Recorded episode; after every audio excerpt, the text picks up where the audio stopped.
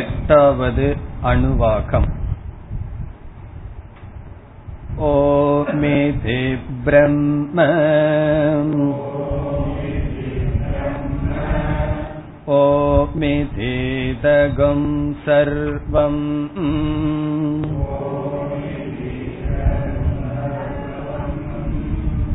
ஓமித்யேததனுக்ருதிஹஸ்மவா அப்யோஸ்ராவயேத்யாஸ்ராவயந்தி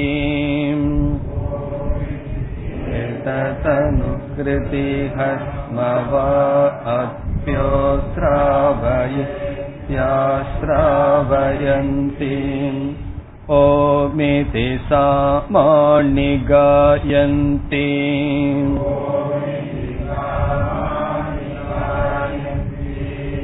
ஓம் சோமிதி சஸ்திராணி ஷகம் சந்தி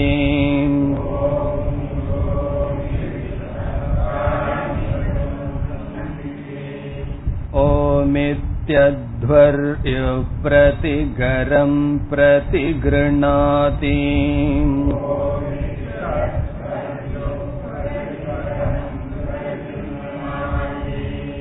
ஓமிதி பிரம்மா பிரசௌதி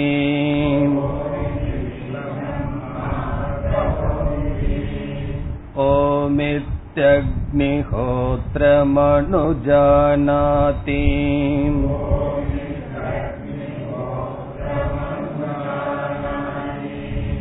ஓமிதி பிராமண பிரவக்ஷன்னாஹ பிரம்மோ வாப்னவாநீதி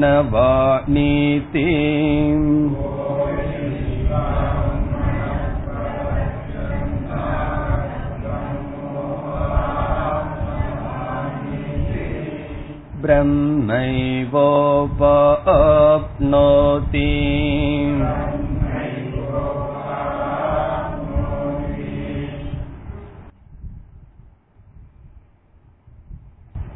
இந்த எட்டாவது அணுவாகத்தில் இறுதியான உபாசனையை பார்க்கின்றோம்.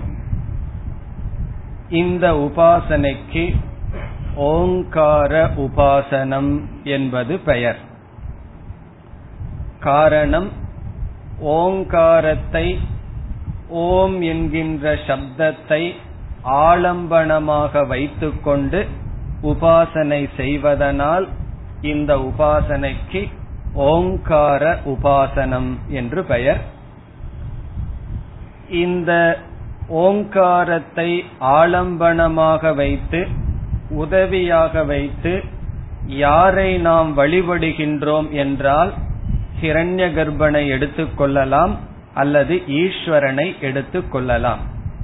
ஆகவே இங்கு தேவதையாக இருப்பது ஹிரண்ய கர்ப்பன் அல்லது ஈஸ்வரன், ஆலம்பனமாக இருப்பது ஓங்காரம். இப்பொழுது நாம் மந்திரத்திற்குள் செல்லலாம்.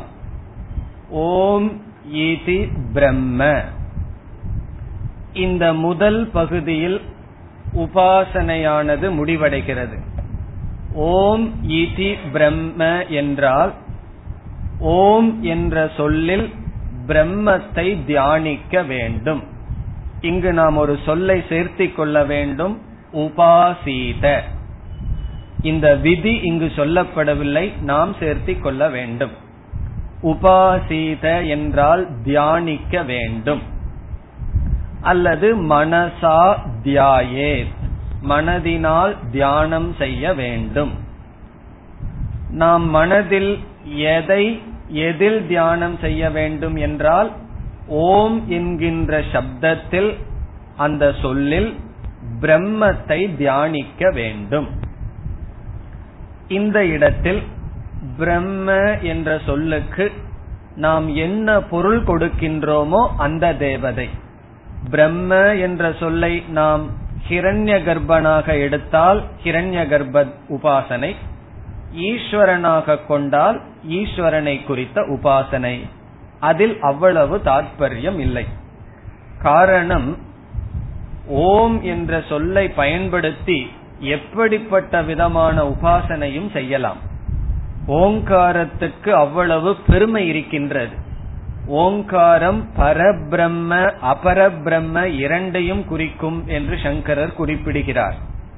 பரபிரம்ம என்றால் நிர்குண பிரம்மத்தையும் கூட ஓங்காரத்தின் துணை கொண்டு நாம் அடையலாம், அல்லது சகுண பிரம்மத்தையும் கூட ஓங்காரத்தினுடைய துணை கொண்டு தியானிக்கலாம்.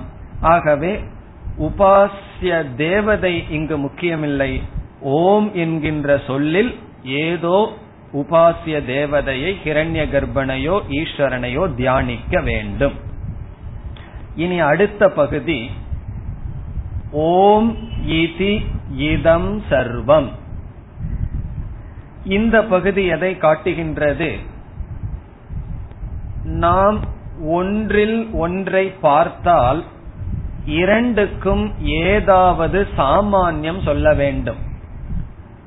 ஓங்காரத்தை நாம் ஏன் ஆலம்பனமாக வைக்கின்றோம் என்றால், ஓங்காரத்தினால் குறிப்பிடப்படுகின்ற ஈஸ்வரனுக்கும் ஓங்காரத்திற்கும் ஒரு ஒற்றுமை சொல்லப்படுகிறது இந்த பகுதியில்.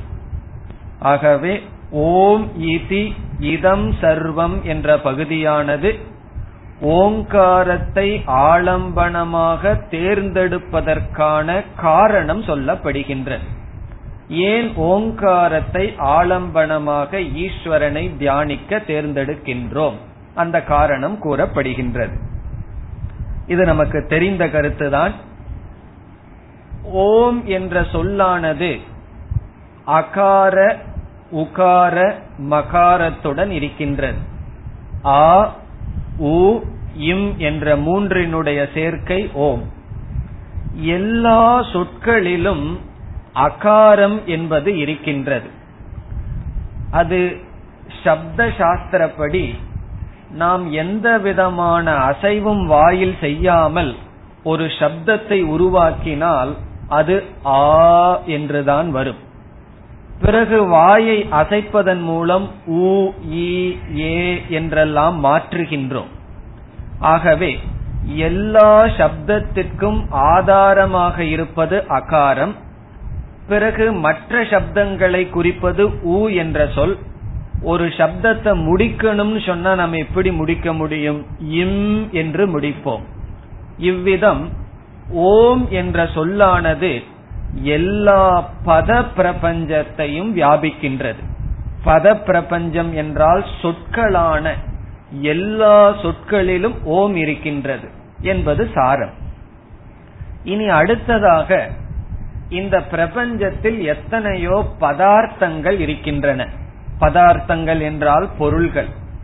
இப்ப நம்மளுடைய இந்த ஹால் ரூம்ல வந்து எவ்வளவு பேர் இருக்கிறோமோ, எவ்வளவு மனிதர்கள் இருக்கின்றோமோ, அவ்வளவு பேருக்கும் பெயர் நேம் அப்படிங்கிறது இருக்கும். சப்தம் சப்த ரூபமா பெயர் நமக்கெல்லாம் இருக்கின்றது.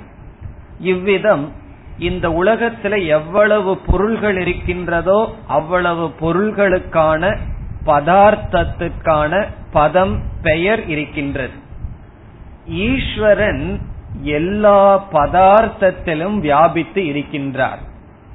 இதெல்லாம் நம்ம வேதாந்தத்துல படிச்சிருக்கோம். உபாதான காரணமா இருக்கிறதுனால எல்லா பொருள்களிடத்திலும் ஈஸ்வரன் வியாபித்து இருக்கின்றார், உபாதான காரணமாக இருக்கின்றார். இந்த ஓங்காரம் என்ன பண்ணுதான்? எல்லா பதத்திலும் வியாபித்து இருக்கின்றது. ஆகவே ஓங்காரம் எல்லா பதத்தை வியாபிக்கின்றது, எல்லா சொற்களையும் சப்தத்தையும் வியாபிக்கின்றது.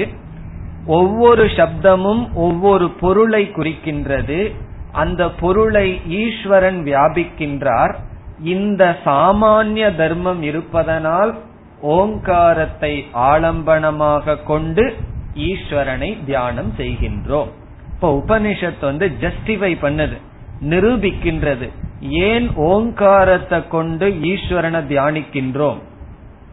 ஈஸ்வரன் தான் எல்லா இடத்திலையும் வியாபிச்சிருக்காரே, அப்படி வியாபித்து இருக்கின்ற ஈஸ்வரனை ஓம்ங்கிற சொல்லுல ஏன் கொண்டு வந்து அடக்கிறோம்னு சொன்னா, ஓம்ங்கிற சொல்லும் எல்லா பதத்தையும் வியாபிக்கின்றது. அந்த பதத்தை குறிக்கும் பதார்த்தம் ஈஸ்வரனால் வியாபிக்கப்படுகின்ற இனியும் ஒரு படி சென்று சொல்வார்கள், ஒரு பதார்த்தம் பதத்தினுடைய அனுகிரகத்தினால் இருக்கின்றது. இப்ப நமக்கெல்லாம் பேரே இல்லைன்னு வச்சுக்கோ, என்ன ஆகிறது? ஒரு பொருளுக்கும் பேரே இல்லை அப்படின்னு சொன்னா விவகாரமே நடக்காது. பதார்த்தங்கள் இருக்கும், ஒரு பொருளுக்கும் ஒரு பேர் இல்லை அப்படின்னு சொன்னா ஒரு பொருளை கொண்டு வான்னு நம்ம எப்படி சொல்ல முடியும்? ஒண்ணுமே நம்ம செய்ய முடியாது. ஆகவே விவகாரம் நடக்கணும்னு சொன்னா, ஒரு பதார்த்தத்தை நம்ம கையாளணும்னு சொன்னா பதம் அப்படிங்கிறது, சொல் அப்படிங்கிறது மிக மிக முக்கியம். இதனுடைய பெருமை ஊமைக்கு தான் தெரியும். நம்ம சொல்ல சொல்லிட்டு இருக்கிறதுனால நமக்கு தெரியாது. நம்ம மனசுல ஒரு உணர்வு இருந்து அதற்கு சொல் கிடைக்கலனா அப்ப தெரியும் சொல்லினுடைய பெருமை. ஆகவே சொற்கள் அதனுடைய அடிப்படையில் தான் பொருள்களே இருக்கின்றதாம். ஆகவே சொற்கள், எல்லா சொற்களிலும் ஓம்காரம் வியாபிக்கின்றது, எல்லா பொருள்களிலும் ஈஸ்வரன் வியாபிக்கின்றார். ஆகவே இங்கு உபனிஷத் கூறுகின்றது, இந்த உலகமே ஓம்காரம்தான் என்று. பதத்தை சார்ந்து இருக்கின்ற பதார்த்தங்களும் ஓம் என்று சொல்லப்படுகின்றது. அதுதான் இதனுடைய கருத்து. ஓம் இதி இதம் சர்வம். இதம் சர்வம் என்றால் இவைகள் அனைத்தும் ஓம், ஓம் என்று பொருள், அல்லது இவைகள் அனைத்தும் ஓங்காரமாக இருக்கின்றது. இதனுடைய டிரான்ஸ்லேஷன் அப்படி, இவைகள் அனைத்தும் ஓம்காரமாக இருக்கின்றது. பிறகு எப்படி நம் இவைகளெல்லாம் ஓங்காரமா இருக்குன்னு சொன்னா, இப்ப நம்ம சொன்ன கருத்தை ஞாபகம் வச்சுக்கணும். இவைகளெல்லாம் பதார்த்தங்கள், பொருள்கள், அனுபவிக்கின்ற பொருள்கள். பதார்த்தம் சொன்னா ஆப்ஜெக்ட், பொருள்கள். அந்த பொருள்களை குறிக்க பதம், சொற்கள் இருக்கின்றது. அந்த சொற்களில் ஓங்காரம் வியாபிப்பது போல் பதார்த்தத்தில் ஈஸ்வரன் வியாபிக்கின்றார். இந்த இரண்டையும் பிரிக்க முடியாது. இந்த சாமான்யம் இருப்பதனால் ஓங்காரத்தின் துணை கொண்டு ஈஸ்வரனை தியானம் செய்கின்றோம். இதோடு உபாசனை செய்ய வேண்டும் என்றும், ஆலம்பனம் ஓங்காரம் ஏன் தேர்ந்தெடுக்கப்பட்டது என்ற கருத்து முடிவடைகிறது. இதற்கு பிறகு வருகின்ற பகுதிகளெல்லாம் மிக சுலபமானது. எல்லா சொற்களும் ஓங்கார ஸ்துதிஹி. இதற்கு பிறகு வருகின்ற பகுதி பூரா, இந்த 8வது அணுவாகத்தில் இந்த 2 பகுதிக்கு தவிர, ஓம் இதி பிரம்ம, ஓம் இதி இதகும் சர்வம், இதற்கு பிறகு வருவதெல்லாம் ஓங்காரத்தினுடைய பெருமை. சொற்கள் தான் கடினமா இருக்கிற மாதிரி இருக்கும், கருத்துக்கள் மிக மிக சுலபமானது. ஓங்காரத்தினுடைய ஸ்துதி.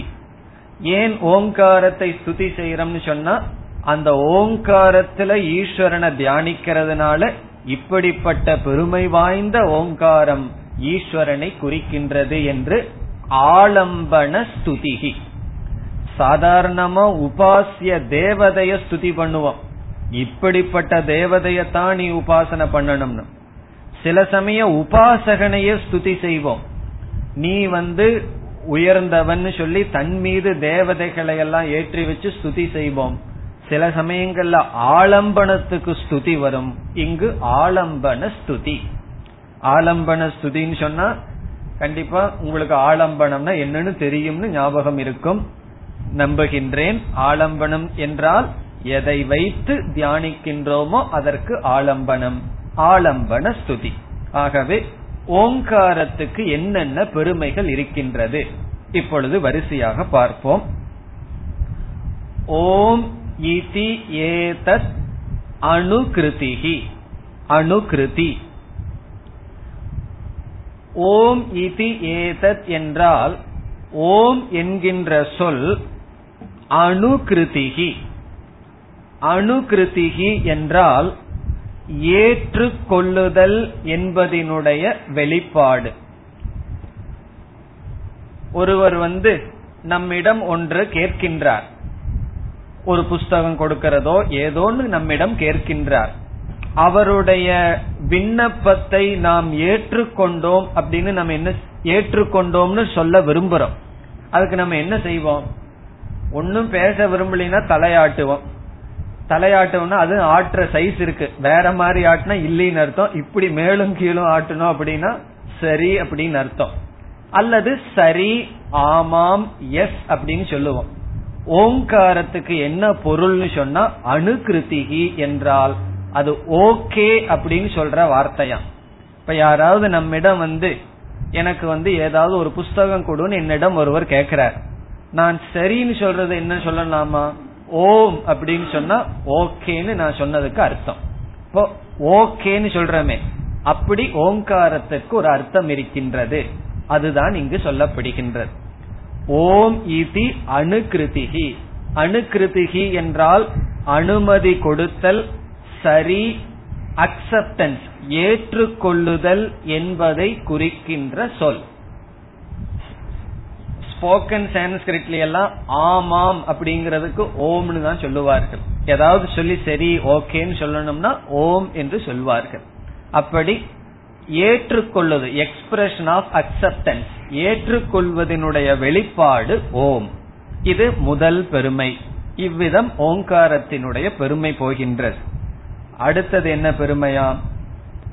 ஹ, ஸ்ம, வை, இந்த வா இதெல்லாம் அர்த்தமற்ற சொற்கள்.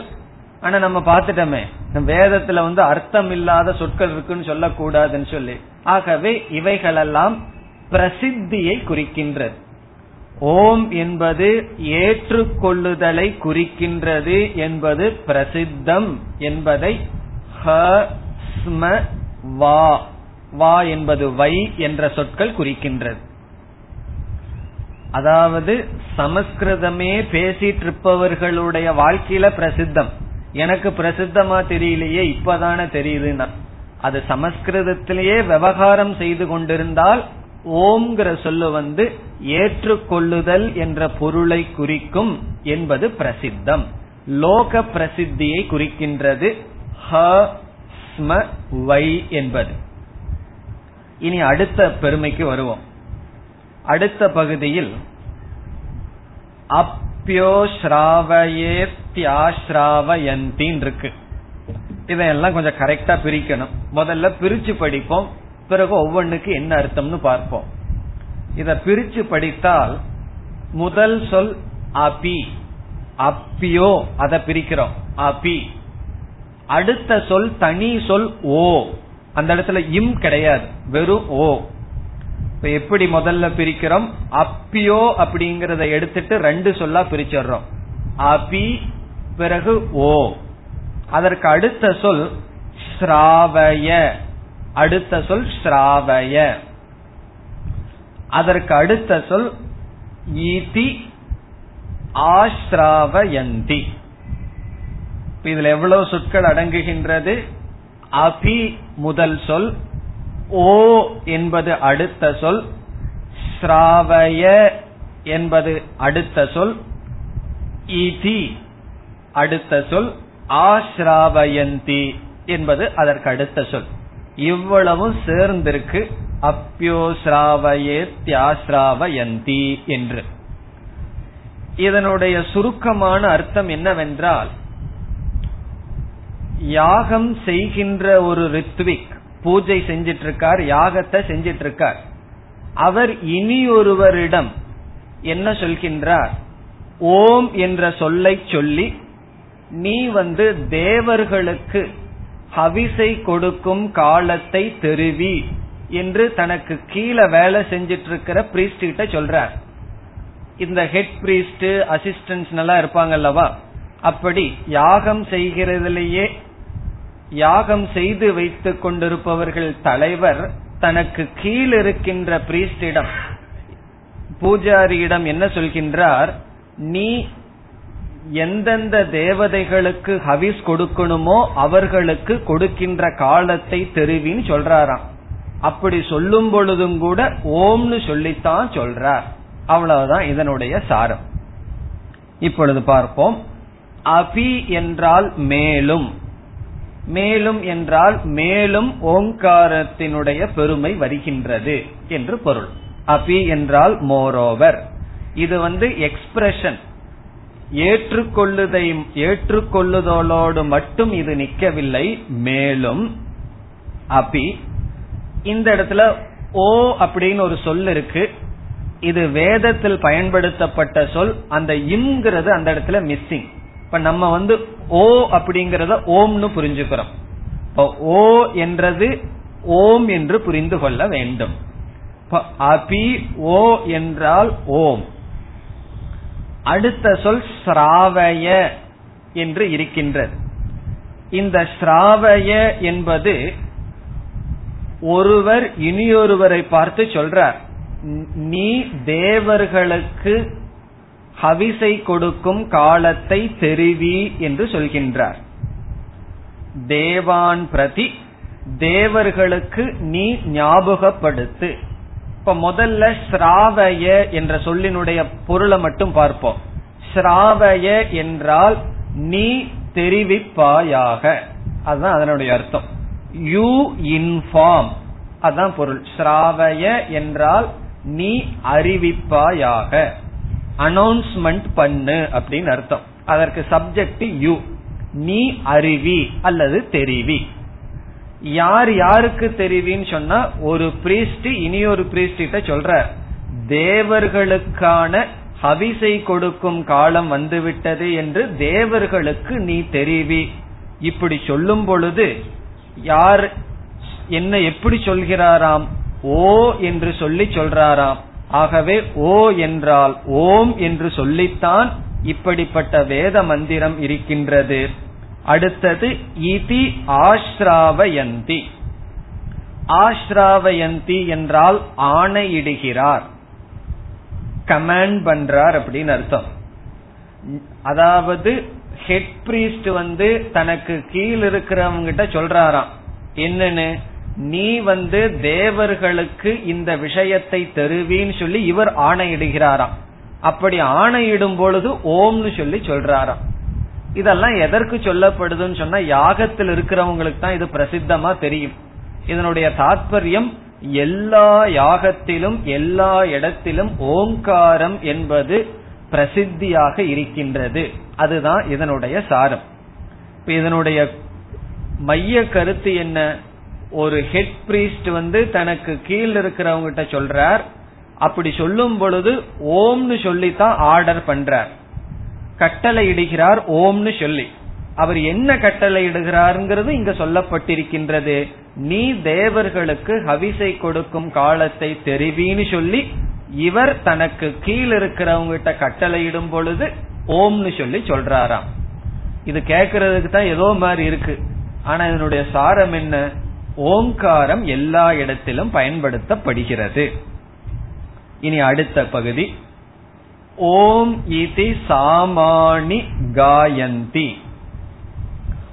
ஓம் என்று சொல்லி, ஓம் இதி என்றால் ஓம் என்று உச்சாரணம் செய்து, சாமானி சாம மந்திரங்கள், சாமவேதத்தில் உள்ள மந்திரங்களை காயந்தி பாடுகிறார்கள், உச்சரிக்கிறார்கள்.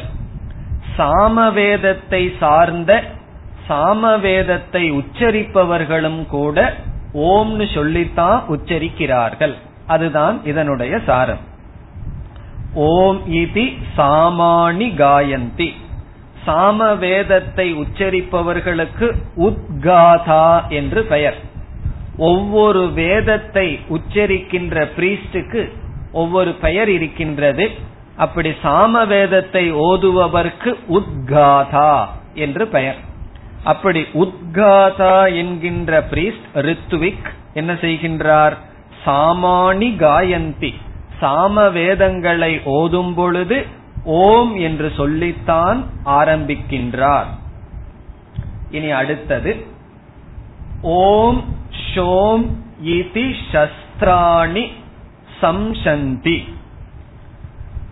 சஸ்திராணி என்றால் ருக்வேத மந்திரங்கள், சஸ்திராணி என்றால் ருக்வேத மந்திரங்கள்.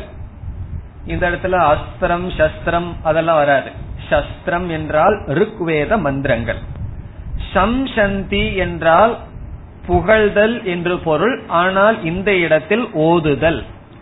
ருக்வேத மந்திரத்தை ஓதுகின்றார். ரிக்வேத மந்திரத்தை ஓதுகின்ற பிரீஸ்டுக்கு ரித்விக்கு ஹோதா என்று பெயர். சாமவேதத்தை சொல்றவருக்கு உத்காதான்னு பார்த்தோம். அதே போல ரிக்வேதத்தை உச்சரிப்பவருக்கு ஹோதா என்று பெயர். அந்த பிரீஸ்டுக்கு ஹோதா அப்படின்னு பெயர். அந்த ஹோத்தாரக அவர்கள் ரிக்வேதத்தை உச்சரிக்கும் பொழுது என்ன சொல்லிட்டு உச்சரிக்கிறார்களாம்? ஓம் ஷோம் இதி. ஓம் என்று சொல்லியும் ஷோம் என்று சொல்லியும் உச்சரிக்கிறார்கள். ஷோம் என்றாலும் மங்களம் என்று பொருள். ஷன்னோ மித்ரகன் எல்லாம் படிச்சமே. அப்படி ஓம் என்று சொல்லியும் ஷோம் என்ற சொல்லையும் சொல்லித்தான் ருக்வேதத்தினுடைய ருக்வேதத்தை சொல்பவர்களும் உச்சரிக்கிறார்கள், துவங்குகிறார்கள். இதெல்லாம் என்ன அர்த்தத்தை கடைசியில கொடுக்குது? எல்லா வேதத்தையும் பின்பற்றுபவர்கள் எல்லா கர்மத்திலும் ஓம் என்று சொல்லித்தான் துவங்கப்படுகின்றது. இனி அடுத்தது ஓம் இதி அத்வர்யுகு. அத்வர்யுகு என்றால் யஜுர்வேதத்தை ஓதுகின்ற ரித்விக். அத்வர்யுகு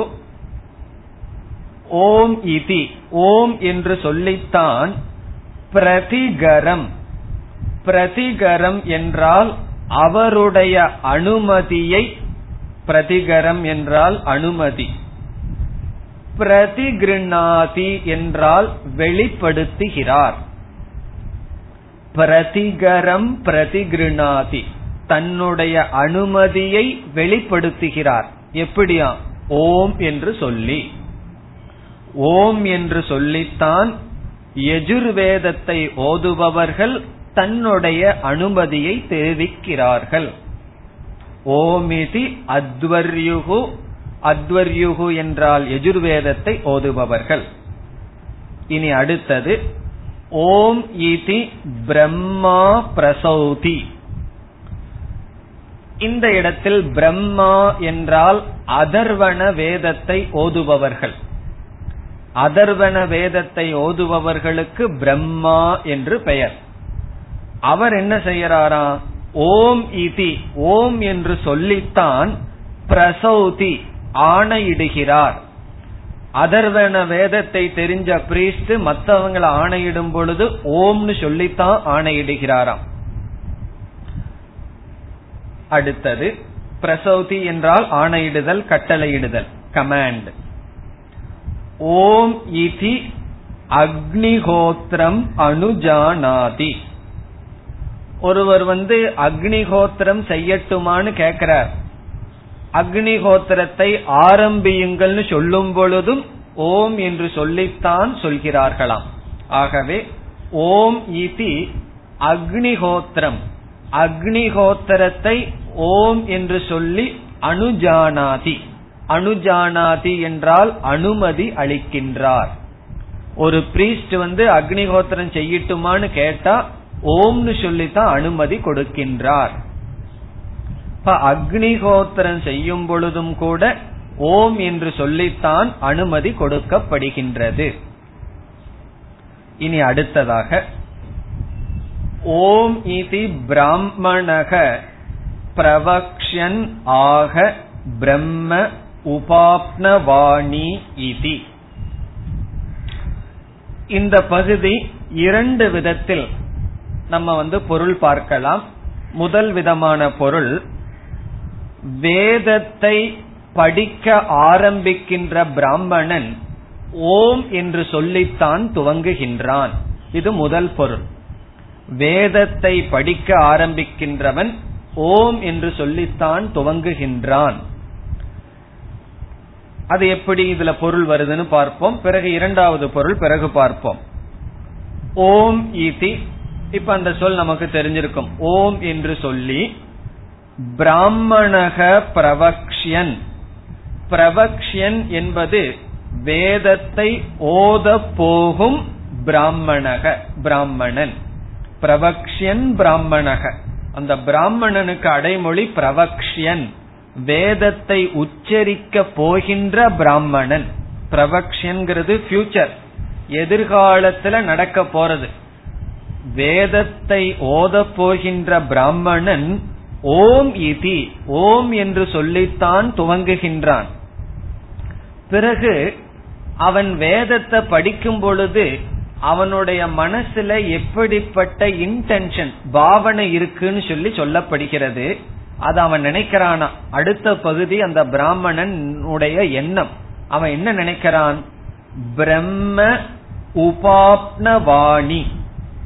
இந்த இடத்துல பிரம்ம என்றால் வேதம், உபாப்னவாணி இதி என்றால் வேதத்தை அடைவேனாக, இந்த வேதத்தை நான் அடைவேனாக என்று நினைத்து வேதத்தை உச்சரிக்கின்ற பிராமணன் ஓம் என்று சொல்லித்தான் துவங்குகின்றான். இதுல பிரம்ம உபா என்று நினைத்து அப்படின்னு புரிஞ்சுக்கணும். வேதத்தை நான் அடைவேனாக என்று நினைத்து வேதத்தை உச்சரிக்க போகின்ற பிராமணன் ஓம் என்று சொல்லி துவங்குகின்றான். இப்படி சொல்லிட்டு உபனிஷத் ஒரு கமெண்ட் அடிக்குது அந்த பிராமணனை குறிச்சு. இவ்வளவு இப்படி பிராமணன் என்ன நினைக்கிறானா, இந்த வேதத்தை நான் அடைய வேண்டும்னு சொல்லி மனசுல நினைச்சிட்டு ஓம்னு சொல்லி துவங்குறானா, அவனுக்கு என்ன ஆகும்னு சொல்லி உபனிஷத் அந்த பிராமணனை குறிச்சு ஒரு கமெண்ட் அடிக்குது. கமெண்ட் அடிக்குதுன்னு சொன்னாவே நம்ம தப்பா நினைப்போம். உபனிஷத் என்ன கமெண்ட் அடிக்குதுன்னு பாப்போம். பிரம்ம ஏவ உபாப்னோதி, அவன் அந்த வேதத்தை அடைவான், கண்டிப்பா அவன் அந்த வேதத்தை அடைவான். காரணம் என்ன, அவன் ஓம்னு சொல்லி எல்லாம் துவங்கி இருக்கின்றான். ஓம்னு சொல்லி துவங்கிய காரணத்தினால் கண்டிப்பாக அவன் அந்த வேதத்தை அடைவான்.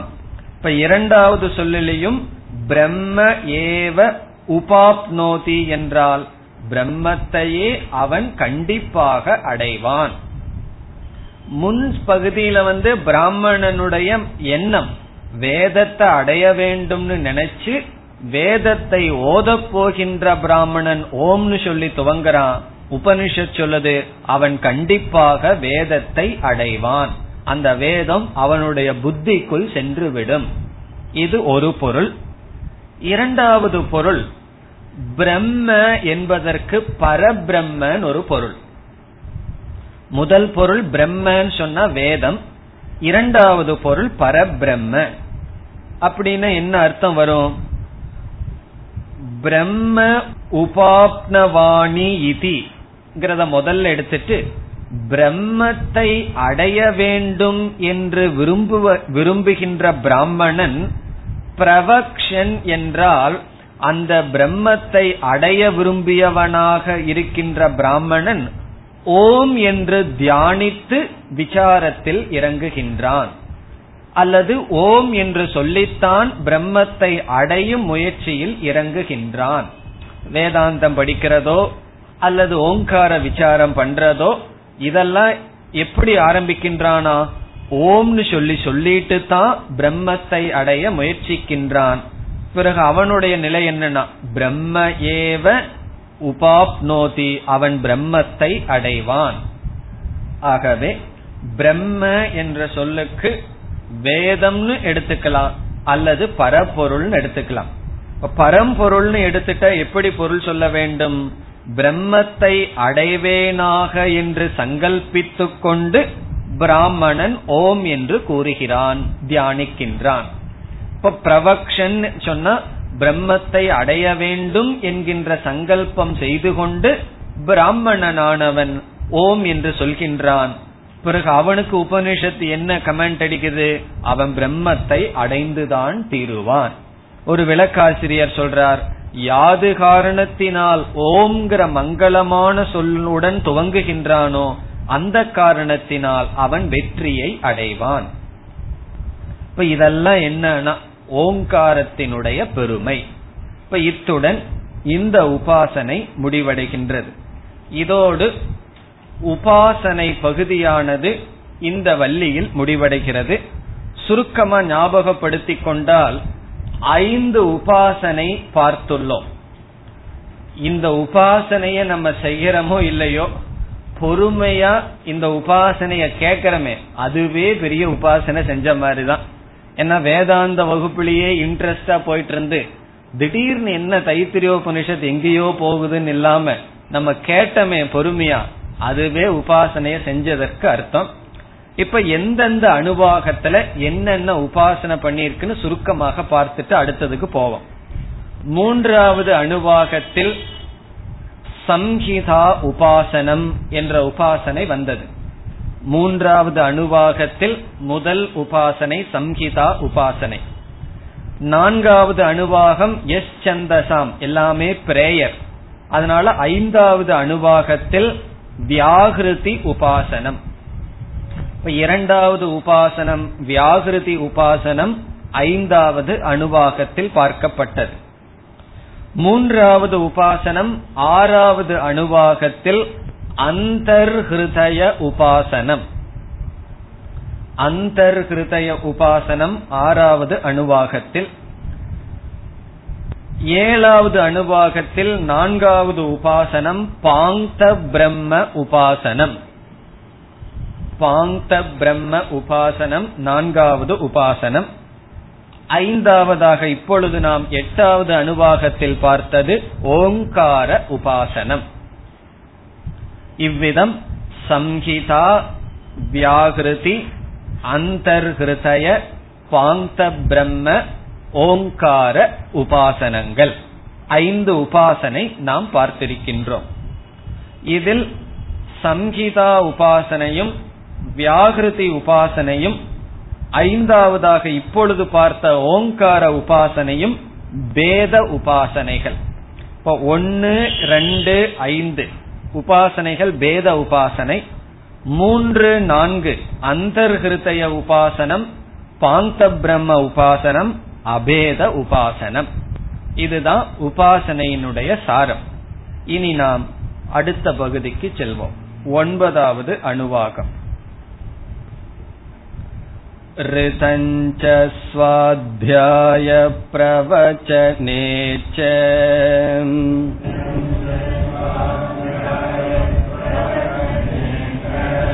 சத்யஞ்ச ஸ்வாத்யாய பிரவசனேச்ச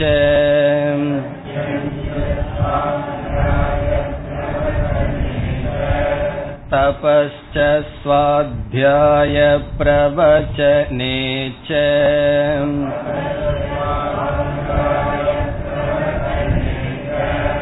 தமஸ்ச ஸ்வாத்யாய பிரவசனேச்ச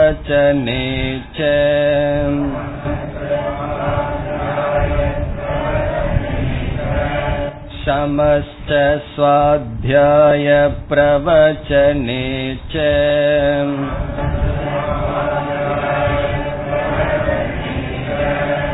அக்னயஸ்ச ஸ்வாத்யாய பிரவசனேச்ச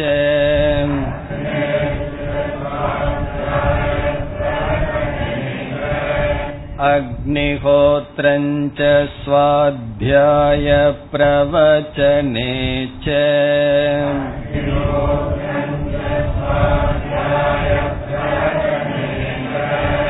அதிதயஸ் ஸ்வாத்யாய பிரவசனேச்ச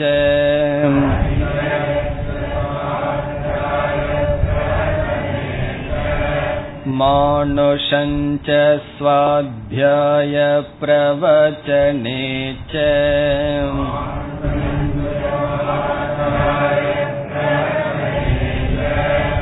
பிரஜாச்ச ஸ்வாத்யாய பிரவசனேச்ச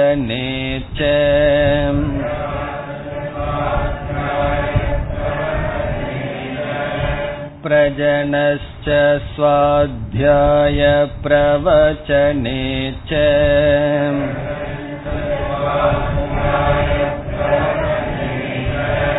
பிரஜாதிஸ் ஸ்வாத்யாய பிரவசனேச்ச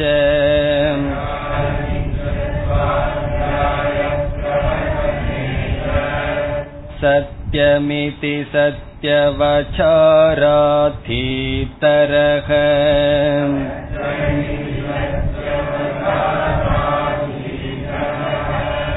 தப இதி தபோ நித்ய பௌருஷிஷ்டிஹி.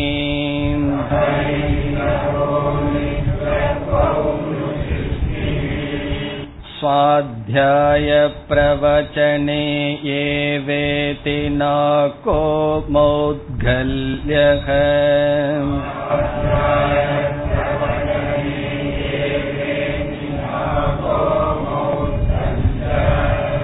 தத்தி தபஸ்தத்தி தபஹ.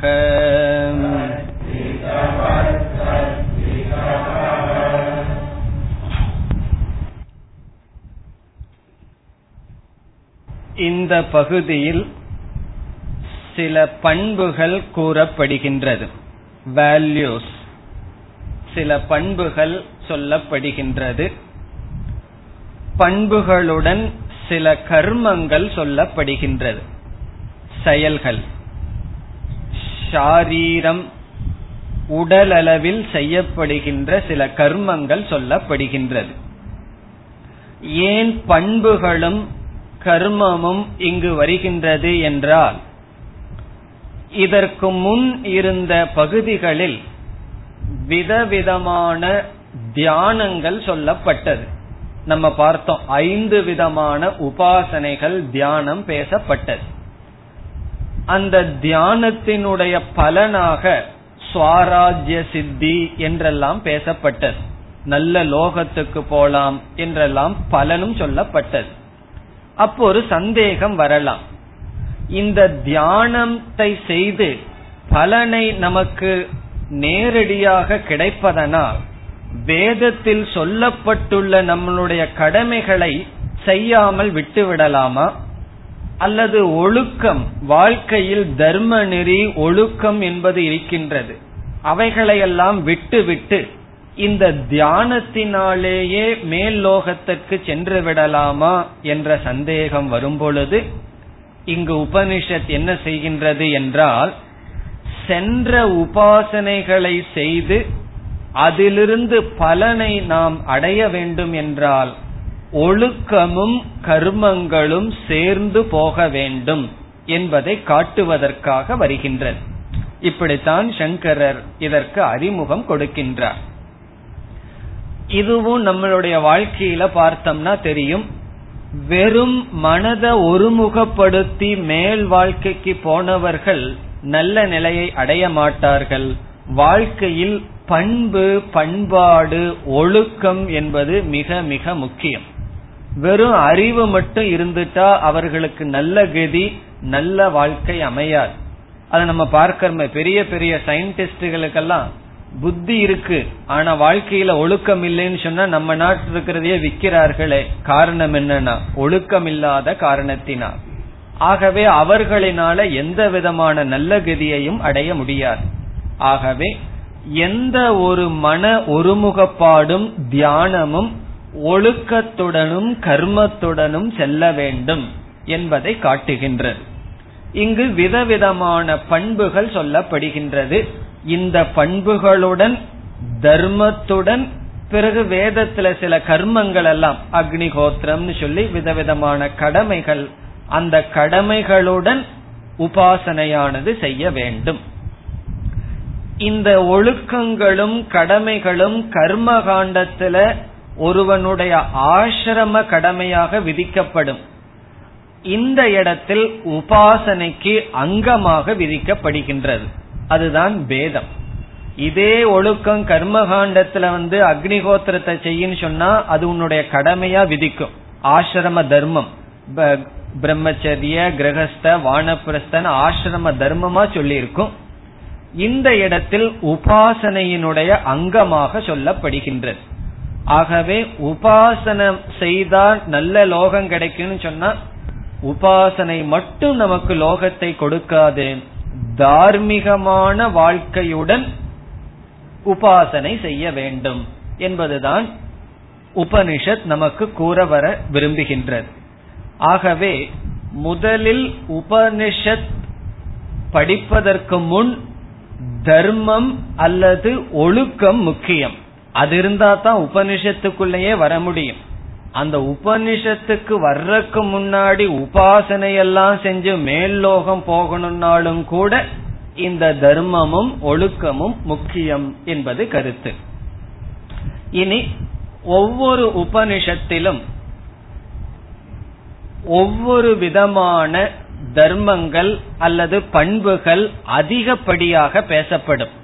இப்ப சில உபனிஷத்துல சில சாதனைக்கு முக்கியத்துவம் கொடுக்கப்படும். முண்டகோபனிஷத்தை எடுத்துட்டோம்னு சொன்னா நாயமாத்மா பிரவச்சனேன லப்யகன் எல்லாம் சொல்லி முமுக்ஷுத்துவமானது அதிகமாக வலியுறுத்தப்படும். கடோபனிஷத்துல எடுத்துட்டோம்னா வேற இடத்துல வேற சில சாதனைகள் வலியுறுத்தப்படும். அப்ப மற்ற சாதனைகளை எல்லாம் கீழே வச்சு அந்த சாதனையை உயர்வாக பேசுவார்கள். அதே போல தைத்திரிய உபனிஷத்துல முக்கியமாக சொல்லப்படுகின்ற சாதனை ஸ்வாத்யாயம் பிரவச்சனம்.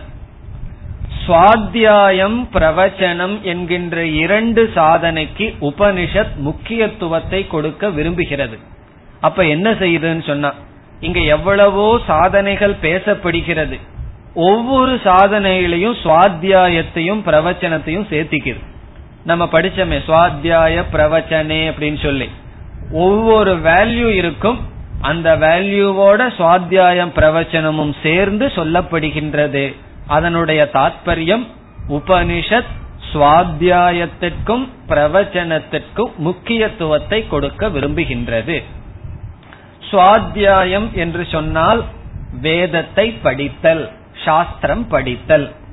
பிரவச்சனம் என்றால் மற்றவர்களுக்கு சொல்லுதல். அத்யயனம் சுவாத்தியாயம், அத்யாபனம் பிரவச்சனம். பிரவச்சனம்னா மற்றவர்களிடம் பகிர்ந்து கொள்ளுதல். வேறொரு அர்த்தம் இருக்கு, பிரவச்சனம்னா பிரம்ம யஜ்ஞம், ஒரு விதமான யாகம். ஆனால் இங்கு பிரவச்சனம் என்றால் பகிர்ந்து கொள்ளுதல். இதையும் நம்ம கவனமா கேட்கணும். ஏற்கனவே பார்த்த கருத்து தான், பகிர்ந்து கொள்ளுதல்னா விருப்பமுடையவர்களிடம் அவர்கள் வந்து நம்மிடம் கேட்டால் அதை நாம் கொடுக்க வேண்டும். இப்ப நம்ம வேதத்திலேயே உபனிஷத்திலேயே எப்பொழுது சுவாத்தியாயம்னு வந்தா உடனே பிரவச்சனம்ங்கிற அடுத்த சொல் வருது. ஆனா ஏனோ என்ன பாவமோ தெரியல, நம்ம சம்பிரதாயத்துல என்ன ஆகுதுன்னு சொன்னா, நான் இவனுக்கு சொல்லி கொடுக்க மாட்டேன், அவனுக்கு சொல்லி கொடுக்க மாட்டேன்னு சொல்லி இந்த அறிவை நாம் மற்றவர்களுக்கு கொடுக்காமல் மறைத்து விட்டோம். சமஸ்கிருதம் கூட வேற, மற்றவர்களுக்கு சொல்லி கொடுக்க மாட்டேன்னு சொல்லி ஒரு பிராமணங்கிற ஒரு ஜாதியில நம்ம நிறுத்தி விட்டோம். இது தவறுங்கிறது எப்படி தெரியுதுன்னா, சுவாத்தியாய பிரவச்சனம்ங்கிறது என்னைக்குமே சேர்ந்து போகும். தகுதியானவர்களுக்கு சொல்லணும். அத உபனிஷத்து சில கதைகள் எல்லாம் கூட சொல்லியிருக்கு. சத்தியகாமன் சொல்றவனுடைய கோத்திரம் தெரியாது, ஆனா அவனுக்கு உபதேசம் செய்யப்பட்டதுனால நம்ம படிக்கிறோம். ஆனாலும் அந்த சுயநலத்திலேயோ ஏதோ ஒரு தவறுல மற்றவர்களுக்கு பகிர்ந்து கொடுப்பது நம்மிடம் குறைவு. அதனால என்ன ஆச்சுன்னா, இந்த வேதம் நமக்கே இல்லாம போகுது. எதை நம்ம மற்றவங்களுக்கு கொடுக்கலையோ அது நமக்கே இல்லாம போகும். ஆகவே சுவாத்தியாயம் எவ்வளவு முக்கியமோ அவ்வளவு முக்கியம் பகிர்ந்து கொடுத்தல், மற்றவர்களிடம் பகிர்ந்து கொடுத்தல், மற்றவர்களுக்கு எடுத்து வழங்குதல். இந்த ரெண்டு சாதனை முக்கியமாக இங்கு பேசப்பட்டு பிறகு ஒரு லிஸ்டே வருது. இந்தந்த சாதனைகள் எல்லாம் சாதகன் ஒருவன் அனுஷ்டானம் செய்ய வேண்டும். இனி நம்ம ஒவ்வொன்னா பார்க்கலாம் என்னென்ன சாதனைகள் சொல்லப்படுகின்றது. இதெல்லாம் நம்ம பார்த்த சாதனைகள் தான். அதனால இங்கு நான் அதிகமாக விசாரத்திற்கு செல்லவில்லை. கீதையிலையும் மற்ற இடங்கள்லயும் ரொம்ப பார்த்திருக்கோம். அதனால அந்தந்த சொல்லுக்கு பொருளை பார்த்து சுருக்கமாக விளக்கம் பார்த்து செல்வோம். முதலில் என்னவாம், ரிதம் ச ஸ்வாத்யாய பிரவச்சனேச்ச. ரிதம், ரிதம் என்றால் மனதில் சரியாக புரிந்து கொள்ளுதல். யதா வஸ்து ததா அவகதிஹி, ஒரு பொருள் எப்படி இருக்கின்றதோ அதை அப்படியே புரிந்து கொள்ளுதலுக்கு ரிதம் என்று பெயர். மனதில் சரியாக பொருள்படுத்துதல். இதை ஏன் ஒரு சாதனமாக சொல்ல வேண்டும்?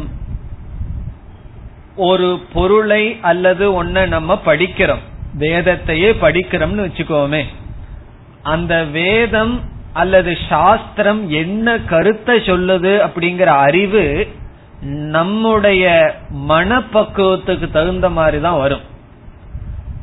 நம்முடைய மனம் தப்பா இருந்ததுன்னா வேதம் தப்பா சொல்ற மாதிரி புரிஞ்சுக்குவோம்.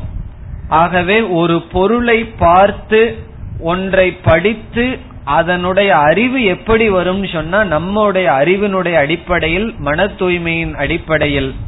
இங்கு நம்ம மனதை தூய்மையா வச்சு ஒரு பொருள் எப்படி இருக்கின்றதோ அப்படி புரிந்து கொள்ள வேண்டும்.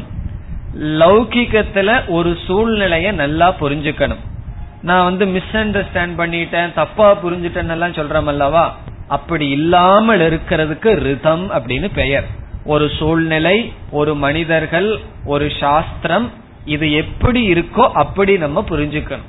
இப்ப நம்ம வேதத்தை எல்லாம் படிச்சுட்டு இந்த வேதத்தினுடைய கருத்து என்னன்னு சொல்லி அது அப்படியே புரிஞ்சுக்கிறது ரிதம். சில பேர் தப்பா புரிஞ்சுட்டு என்ன சொல்கிறார்கள், வேதத்தை தப்பா புரிஞ்சுட்டு தப்பா வேதம் பேசுவதாக சொல்கிறார்கள்.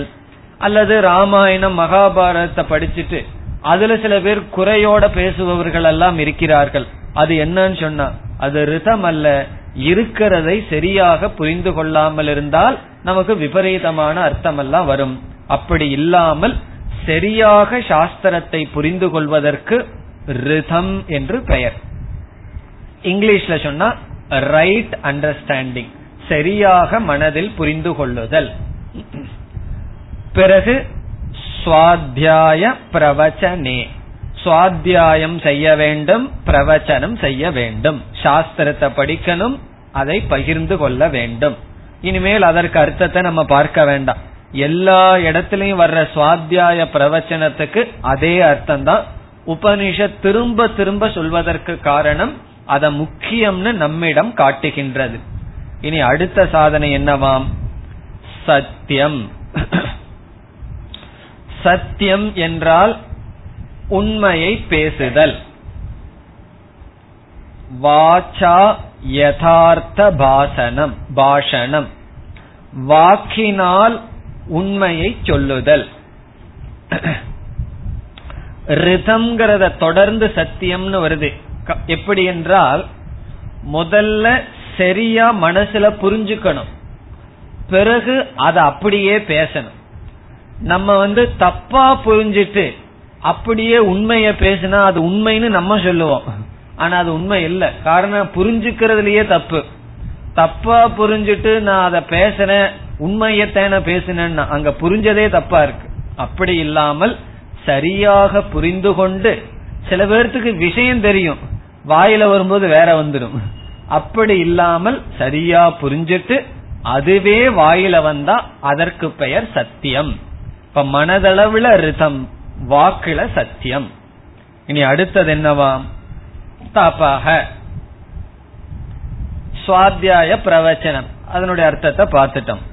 தபஹ என்றால் பொதுவா தபஸ்ங்கிற சொல்லு எந்த சாதனையே நம்ம தபஸ்னு பொதுவா சொல்லலாம். சுவாத்தியாயம் தபஸ், பிரவச்சனம்ங்கிறது தபஸ், ரிதம்ங்கிறது தபஸ், சத்தியம்ங்கிறது தபஸ்.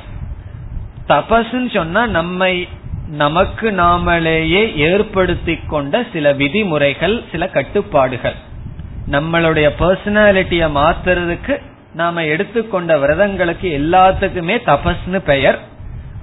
ஆனா மற்ற விரதங்களை எல்லாம் சொல்லி இந்த இடத்துல தனியா தபஸ்னு சொல்வதனால் இந்த இடத்தில் விளக்கம் கூறும் பொழுது உணவு கட்டுப்பாடு தபஸ் என்று இங்கு சொல்லப்படுகிறது. நம்ம விரதம் இருப்போம் அல்லவா, சாப்பாட்டு விரதம், அது இங்கு தபஸ் என்று சொல்லப்படுகிறது. தபோ ந அனஷ்நாத் பரம் என்பது ஒரு வேத வாக்கு. அனஷ்நாத் பரம் தபக நாஸ்தி. அதனுடைய அர்த்தம் சாப்பிடாம இருக்கிறத விட பெரிய தபஸ் ஒண்ணு இல்லையா. இது என்ன தபஸ்? சாப்பிடாம இருக்கிறத மாதிரி தபஸ் பெரிய தபஸ், வேற தபஸ் இல்லைன்னு வேத வாக்கியமே இருக்கு. யோக சூத்திரத்துல உணவு கட்டுப்பாட பற்றிய தபஸ் சொல்லும் பொழுது ஹித மித மேத்ய அசனம் தபகன்னு சொல்லி லட்சணம் சொல்லப்படுகின்றது. இது சரி, நல்ல லட்சணம் தெரிஞ்சுக்கணும். நம்ம தெரிஞ்சுக்கிறது மட்டுமல்ல, தெரிஞ்சுட்டு கொஞ்சம் அனுஷ்டானம் பண்ண வேண்டிய தபஸ் என்னவாம்? ஹித மித மேத்ய அசனம் தபக. இதுல 3 கண்டிஷன் இருக்கு. அசனம்னு சொன்னா சாப்பிடுறது. வேதம் ஒரே அடியா போட்டுடுது, சாப்பிடாம இருக்கிறதே தபசுன்னு சொல்லி. அது நம்மளால முடியுமோ? அதனுடைய அர்த்தம் என்னன்னா அளவா சாப்பிடுறது. அதுக்கு அர்த்தம் தான் இங்க யோக சூத்திரத்துல சொல்லியிருக்கு. அசனம்னு சொன்னா சாப்பிடுறது. அந்த சாப்பிடுறது எப்படி இருக்குமா? எப்படிப்பட்டதை சாப்பிடணுமா? ஹித. ஹித என்றால் எது நமக்கு ஹிதமோ அதை சாப்பிடணும். ஹிதம்னா நல்லது, what is good, not what is taste. எது நமக்கு சுகத்தை கொடுக்குமோ அது இல்ல, எது நமக்கு ஹிதத்தை கொடுக்குமோ அதை சாப்பிடணும். அது முதல் கண்டிஷன். ஹித அசனம். அசனம்னா சாப்பிடுறது. நமக்கு எது ஹிதமோ அதை சாப்பிடணும். டாக்டர் சொல்லிட்டார் சுகர் இருக்குன்னு சொல்லி, சொன்னதுக்கு அப்புறமும் நம்ம சுகரையே சாப்பிட்டு இருந்தோம்னா என்ன ஆகுறதுன்னா, ஆகவே அது ஹிதம் அல்ல. ஹிதம்னா நம்முடைய உடம்புக்கு எது நல்லதோ அதை சாப்பிடுறது. சரி, வெஜிடபிள் எல்லாம் நல்லதாச்சு, ஒரு 4 கிலோ 5 கிலோ போடுறேனே அட் அ டைம்னா. மித. மித அப்படின்னா மெஷர்டு, அளவு அப்படின்னு அர்த்தம். அதுதான் ரொம்ப கஷ்டம். சில பேர் சாப்பிடுவார்கள், ஹிதமானதை சாப்பிடுவார்கள், ஆனா அது மிதம் இல்லாம போயிடும். மிதம் அப்படின்னு சொன்னா எவ்வளவு தேவையோ அவ்வளவு மிதம். இப்ப ஹிதம்னா எது தேவையோ அது ஹிதம். மிதம் அப்படின்னா எவ்வளவு தேவையோ அது. இனி அடுத்தது உங்களுக்கு எல்லாம் எகெயின்ஸ்ட். மேத்தியன்னு சொன்னா ஃப்ரெஷ்ஷா இருக்கிறதுன்னு அர்த்தம். இப்ப ஃப்ரிட்ஜ் வச்சிருக்கிறவங்க எல்லாம் இதை சொல்ல முடியாது. ஒரு முறை குக் பண்ணிட்டா அது குக்குடு தான். ஃப்ரிட்ஜுக்குள்ள போயிட்டு வந்ததுன்னா அது அமேத்தியம். மேத்தியம் சொன்னா அப்பொழுது செய்தது. நீர்னா ஒரு 7-8 மணி நேரத்துக்கு மேல போக கூடாது. நைட்டு ஃபுல்லா வச்சிருந்து அதுக்கு அடுத்த நாள் சாப்பிடக்கூடாது. மேத்தியம் ஃப்ரெஷ் அர்த்தம், சுத்தமானது அர்த்தம், தூய்மையானது அர்த்தம். தூய்மையான ஃப்ரெஷ்ஷா இருக்கிறது, அளவான, ஹிதமான, அசனம் தபக. இப்ப யோக சாஸ்திரப்படி சாப்பிடாம இருக்கவே சொல்லல. அளவா தேவையானத தூய்மையானத சாப்பிட்றதே பெரிய தபஸ்னா. இது பெரிய தபஸ்னா. முயற்சி பண்ணி பார்த்தா நமக்கு தெரியும். ஏன்னா பிளேட்ல உட்கார்ந்ததற்கு பிறகு அது நல்லா இருக்குன்னு சொன்னா ஹிதமா இருக்கு, அத மிதமா நிறுத்த தெரியாது. அது வயிறாக சொல்லி உள்ள போகாதுன்னு ஒரு இண்டிகேஷன் வர்ற வரைக்கும் உள்ள தள்ளிட்டு இருப்பார்கள். அதனால அதை நிறுத்தணும்னு சொன்னா அது ஒரு பெரிய தபஸ் தான். அது இங்க தபகன்னு சொல்லப்படுகின்றது. இனி அடுத்ததெல்லாம் நமக்கு தெரிஞ்ச சொல், 2 சொல் மிக தெரிஞ்ச சொல் என்ன? தமஹச்ச ஸ்வாத்யாய பிரவச்சனே சமஹச்ச. தமஹன்னு சொன்னா இந்திரிய கட்டுப்பாடு, சமஹ என்றால் மன கட்டுப்பாடு. இதுவரைக்கும் சமஹங்கிற வரைக்கும் வேல்யூஸ், பண்புகள் வருகின்றது வந்தது. ரிதம், சத்தியம், தபக, தமக, சமக. இனிமேல் கர்மங்கள் வரும். அக்னிகோத்திரம் பண்ணணும், அதிதி பூஜை பண்ணணும், இப்படிப்பட்ட கர்மங்கள் வருகின்றது. இப்ப சமக வரைக்கும் பண்புகள். இதெல்லாம் எதுக்குன்னா உபாசனை பண்ணி பிரயோஜனம் வரணும்னாலும் கூட இப்படிப்பட்ட கட்டுப்பாடுகள் தேவை. மேற்கொண்டும் அடுத்த வகுப்பில் சிந்திப்போம். ஓம் பூர்ணமதః பூர்ணமிதம் பூர்ணாத் பூர்ணமுதச்யதே பூர்ணஸ்ய பூர்ணமாதாய பூர்ணமேவாவசிஷ்யதே. ஓம் சாந்தி சாந்தி சாந்தி.